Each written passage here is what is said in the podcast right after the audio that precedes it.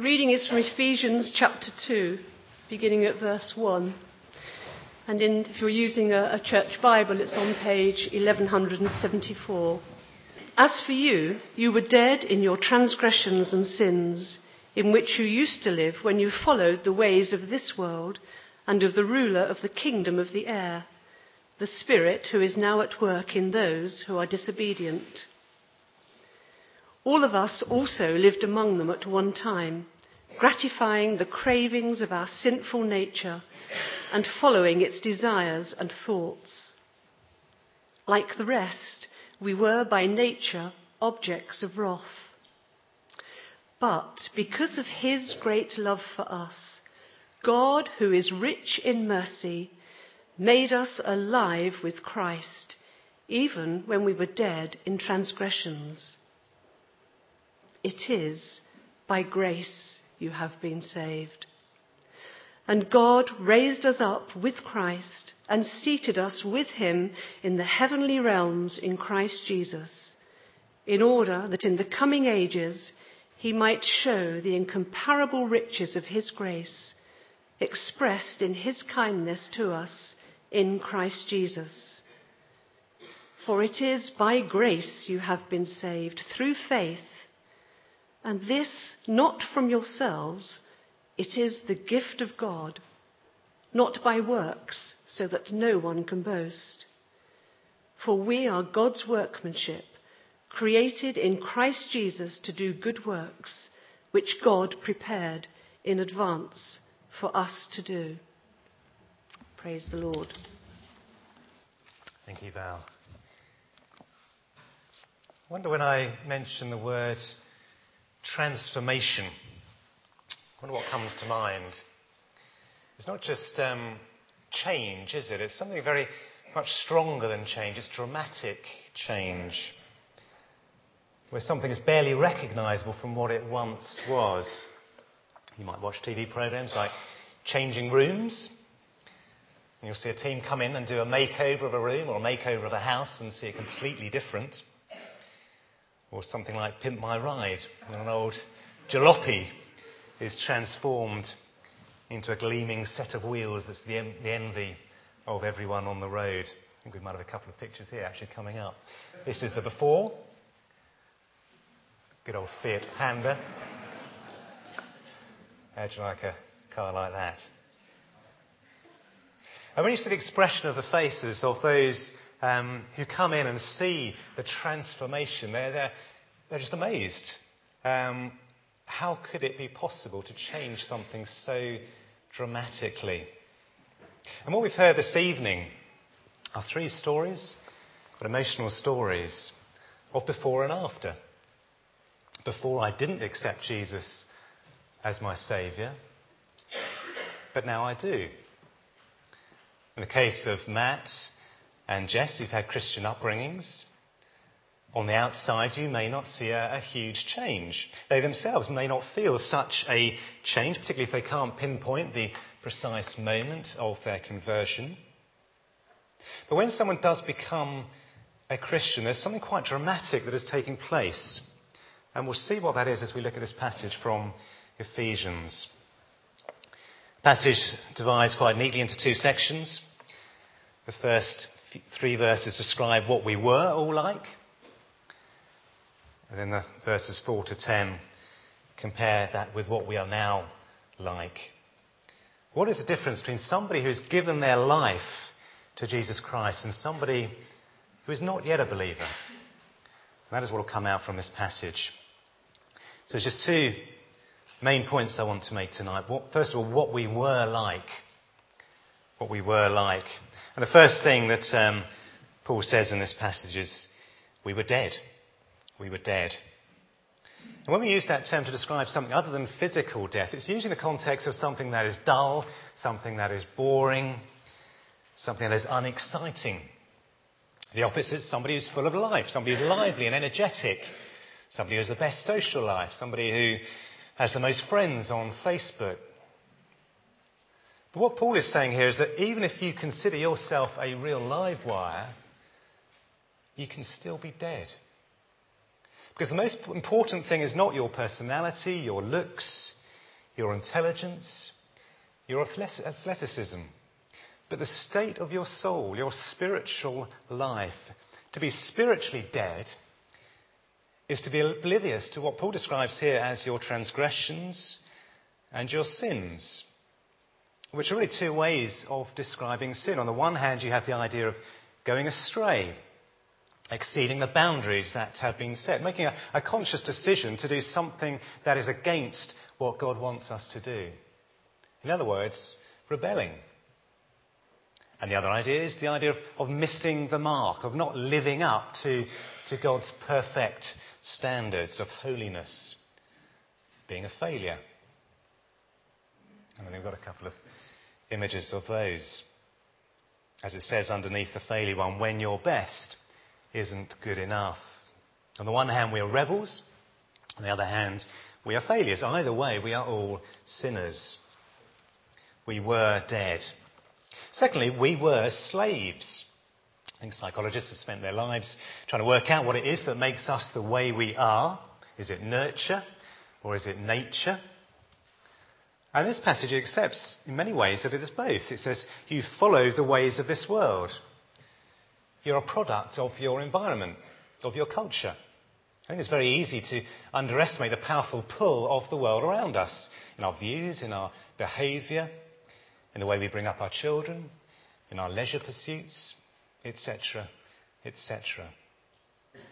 But also in verse 3 it says, all of us also, and this is where Paul acknowledges that this is not the case for the ones he's writing to, this is very much applicable to him as well. All of us also lived among them at one time, gratifying the desires of our sinful nature and following its desires and thoughts. We followed our natural human instincts. We did what we wanted to do. When the first Humans, Adam and Eve, were given the choice of enjoying life in the world under God's rule or seeking to be their own rulers, their own kings. They represented the whole of humanity, and in deciding to go their own way, we all became enslaved to sin. And our natural human tendency now is to do things on our own terms, to live life our way. What Paul also describes here is the, the spiritual battle that is going on, which we may not even be aware of. He talks of the ruler of the kingdom of the air, the spirit who is now at work in those who are disobedient. In other words, the devil. The devil is a real person. He's somebody who doesn't want us to follow Jesus. And he'll do all he can to lead us astray by making us think, well, we're not really that bad. Or we don't really need God. We're okay. And all these three elements the cultural, the physical, the spiritual, all of them combine to affect the way we behave. And the result of that is that although we may like to think we are, we're actually not our own masters. We are merely slaves, slaves to sin. And so the consequence was we were guilty. Verse 3 says, We were by nature objects of wrath. People get quite worked up about the idea of uh, a wrathful and angry God. They can cope with a God of love, but an angry God, surely the two don't go together. But God's anger is not like human anger. Human anger is a loss of temper. It's a desire to seek revenge. It's a loss of patience. It's frustration. It's not getting one's own way, not winning one's argument. It's the feeling you have when a traffic warden stands over your car filling out a ticket. You are angry. But God's anger is a righteous anger. It is a, a perfect, consistent, and predictable reaction to evil. It's not the opposite of love, that is hatred. You can love somebody and be angry. You can be angry if you want the best for them. If you offer somebody a chance to be freed from slavery to sin, to be considered completely innocent of all sin, and they reject that because they think they know what is best, then it is legitimate to be angry. That is the response of God. We were guilty because we failed to live up to God's standards and because we refused to try to live up to God's standards. We were guilty we stood condemned. And so, what changed? What was the cause of the dramatic transformation that took place in us, if we are believers, the dramatic transformation that has taken place in the lives of Matt, Jess, and Steve. Well, the passage goes on in verse 4, and the first two words it starts with are but God. But God, who is rich in mercy, because of the great love with which He loved us, even when we were dead in transgressions, made us alive with Christ. In summary, it is by grace you have been saved. It looked as if the situation was completely hopeless. There was nothing that could be done about it, about our slavery to sin, about our condemnation. And then the only one who could do about it, anything about it, steps in. But God. And if you feel this evening that your situation is totally hopeless, that there is nothing that can be done for you, there is a God who can bring you back to spiritual life. We don't deserve it. And that is the amazing thing about it, that He loved us even when we were dead in transgressions, it says here. He didn't wait until we'd made ourselves good enough, until we were more presentable, until we'd achieved enough spiritual brownie points, because we would never get to that point. But God. We talk of Jesus as a as a Saviour. But what actually did He save us from? Well, He saved us from precisely those three things that we've mentioned already that we were, that described our life as it was spiritual death, slavery to sin, and God's wrath. And we understand that better when we look at what it says that God has done for us. It says we were dead in our sins, but God made us alive with Christ. We were slaves to sin, but God raised us up with Christ. We were guilty, but God has seated us with him in the heavenly realms in Christ. And if we look back to the end of chapter 1, we see there that God, by his power, raised Christ from the dead. He seated him at his right hand in the heavenly realms, far above all rule and authority. And the amazing thing about chapter 2 is that God has raised us up with him and He seated us in the heavenly realms. And as we become Christians, what is different about us? What has changed is not simply that we worship Jesus now, that we become members of the church, that we, we live more moral lives, but that we are people who are in Christ. By being united with Christ, we share in his resurrection in his ascension. And that is what this baptism symbolizes that we're going to be seeing in just a short moment. As Matt, Jess, and Steve go under the water, as Matt was saying before, they're symbolizing that the sin that previously ruled their lives has been put to death. And as they come back out of the water, assuming Paddy's strong enough, they're, symbolizing rising to new life, new life in Jesus Christ. These heavenly realms in which um, we are seated, they, they, they are the, the, the unseen spiritual world in which Christ reigns. And it's there that we have been seated. And in case you're thinking, well, this is some sort of mystical nonsense, it's something that we as, as Christians experience. It's something we know in a very real way in our lives. We, we are aware of God's love for us. We are aware of his control over the events that go on in our lives. We heard from Steve earlier on about the events that brought him to Crendon, the events that brought him into this church. It's also the fact that we are prompted to, to love God. We are prompted to love his people. We are more able by the power of God to, to fight temptation, to fight evil. We're aware of Him making us more like Jesus Christ, producing fruit of love and joy and peace, patience, goodness, faithfulness, gentleness, and self control. To be seated with Christ in the heavenly realms is to be no longer guilty, to no longer stand condemned and face judgment no, we are different. Our status before God is different. And when the Father looks at us, He sees us and He sees His Son together. He sees His innocence credited to us. Government's come in for a bit of a stick, bit of stick recently about the, the merger of Lloyds and HBOS, if you're into banking. Lloyds was comparatively healthy, when it was merged with HBOS, it became contaminated. But when we are united with Christ, He doesn't become contaminated by us.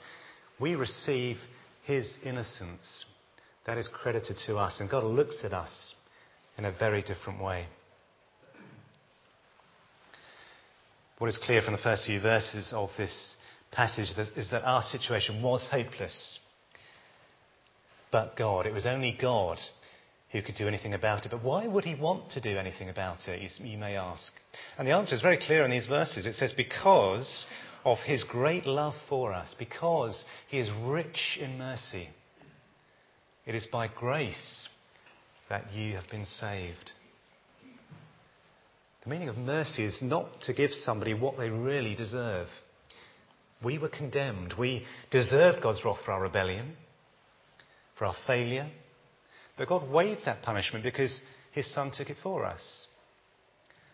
The salvation that He gave us was something we didn't deserve. It could only come out of God's grace.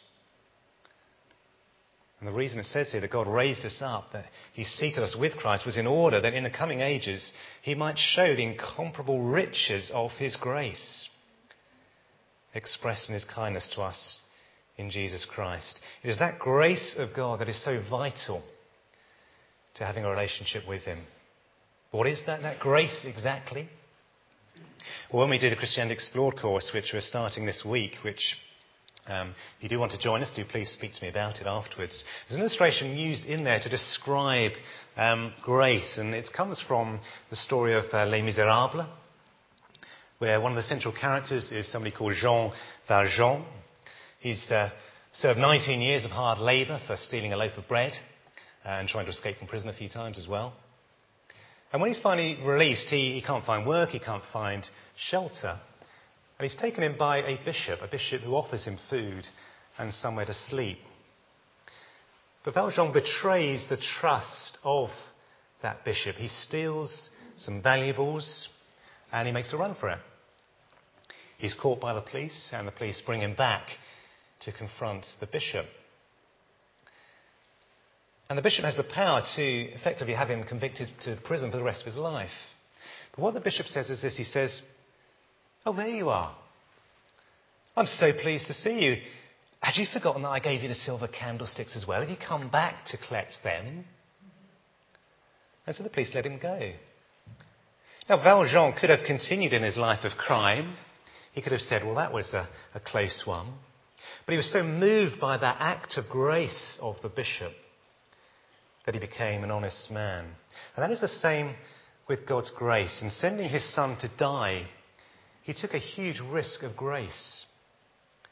There will be many who ignore the fact that that sacrifice was for them and carry on living as though he had never done it.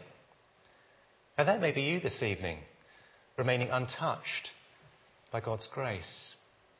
But there will be others like Matt, Steve, and Jess who will be so touched by his grace, that undeserved kindness that he's shown us, that they will want to commit their lives to him in gratitude and be obedient to Him in baptism. Grace is something that we as, as humans find so difficult to understand because it goes much against our, our human instincts. Why should anybody want to give us anything for free?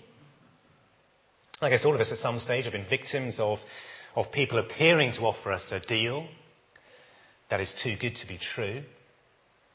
And the reason they appear to be too good to be true is because they, they aren't true.